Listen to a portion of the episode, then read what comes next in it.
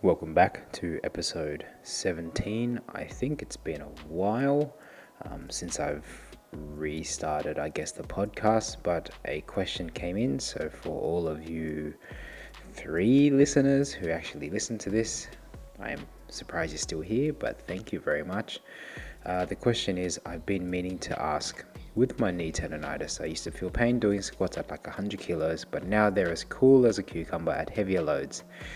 Is my knee less inflamed, or is it just getting stronger at handling heavier loads? Would the tendonitis come back as the volume gets heavier again? Good question. I mean, if we go through those phases or those proposed phases and models of tendinopathies, which is phase 1, reactive tendinopathy, phase 2, tendon disrepair, phase 3, degenerative tendinopathy. Yes, I know who you are. You are certainly not in any of those phases. Your tendon is actually healthy now. And in fact, it's gone the other way. It's actually stronger and better than ever. The reason being is, yes, there is most likely less inflammation, but due to the timeframes of your knee tendinopathy, the inflammation, the initial stage of inflammation is probably settled down by now. And it is certainly getting stronger at handling heavier loads. And that is primarily because I have hammered you with those exercises, which have been designed over time to gradually load you, like in any sort of reasonable strength training program. If the tendonitis does come back, it is because you have ramped up the volume too quickly. That being said, we can probably refer to the acute chronic work ratio, which in essence is a overall pretty good way of looking at things. Basically, if you have an acute spike in load, you are more susceptible to injury. Not necessarily, but you could be more susceptible to injury. However, that model is relatively basic at the very least, and I have read a paper that which I guess criticizes its basicness and suggests a slightly more complicated model, which looks like a crazy maths formula. But I can understand that that takes into account a lot of other things, such as extrinsic factors or intrinsic factors, such as, say, stress levels, current training, what you do outside of work or what you do outside of sort of training, and your own sort of connective tissue status, in a sense. How does your knee work? Well, that's it's a hinge largely, but that's just a really dumb answer to a question which in fact would require maybe a couple of hours, and one which I probably don't understand fully, to be as humble as I can. That being said, that this is the concept of training, and the concept of rehabilitation anyway is to potentially back off and reduce the aggravating factors at any given exercise which aggravates your pain.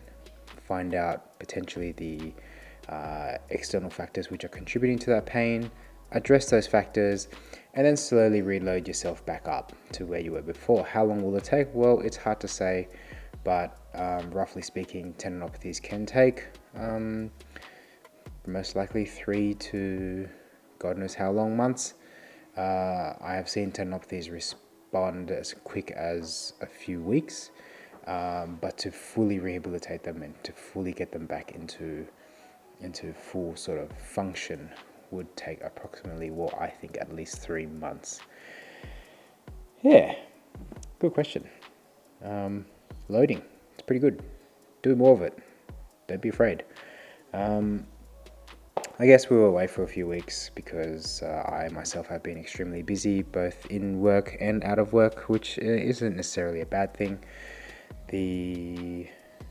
I guess the current situation with COVID, things are starting to ease here in New South Wales. RIP Victoria, hopefully you guys are getting better. And I guess due to that, things have been progressing fairly smoothly.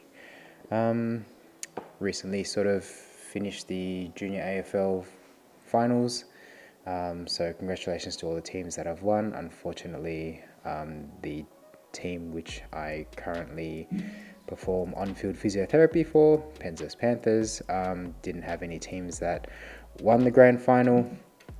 And that's quite interesting because I have sat there and no, I have not been sleeping the entire time. I have been actually watching those games, and I have quite interestingly observed the successes and failures. And I think after observing these junior teams for maybe a couple of years now, I think I have I would say some idea of what the successful teams do and what the unsuccessful teams do, which is really interesting because this goes into sort of injuries and rehab and whatnot. Because if you have a given team of junior AFL players, and you know, if they have injuries, yes, they can be certainly acute injuries where someone gets knocked the F out, say if they get tackled and whatnot.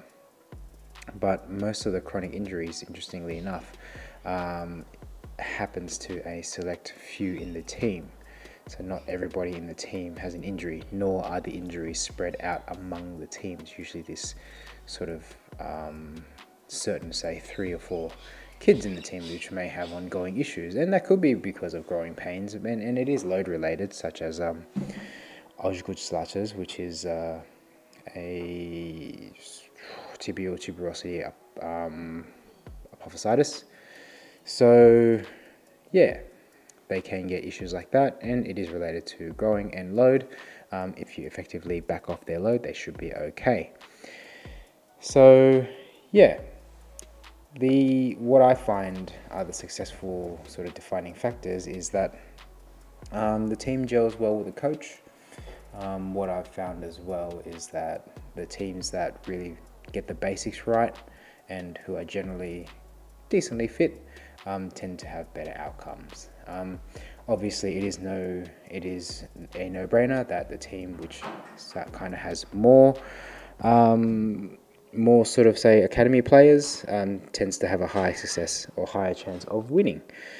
So that's really interesting. But at the end of the day, it does come down to basic skills, fundamentals, being able to catch a ball, being able to kick a ball, being able to tackle, being able to run.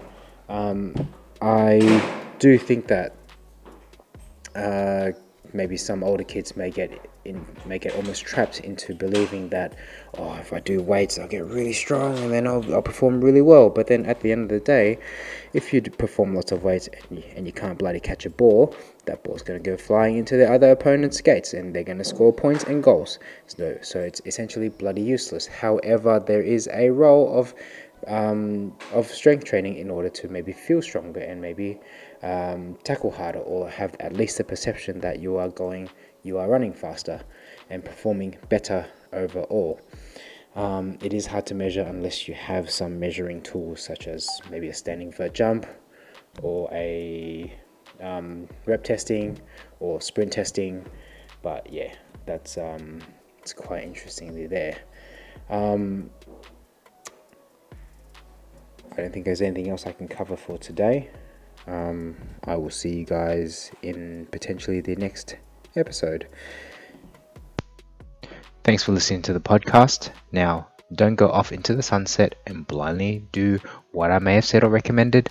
Seek proper advice from qualified healthcare professionals. Like, comment, subscribe, or book in if you would like us to assist.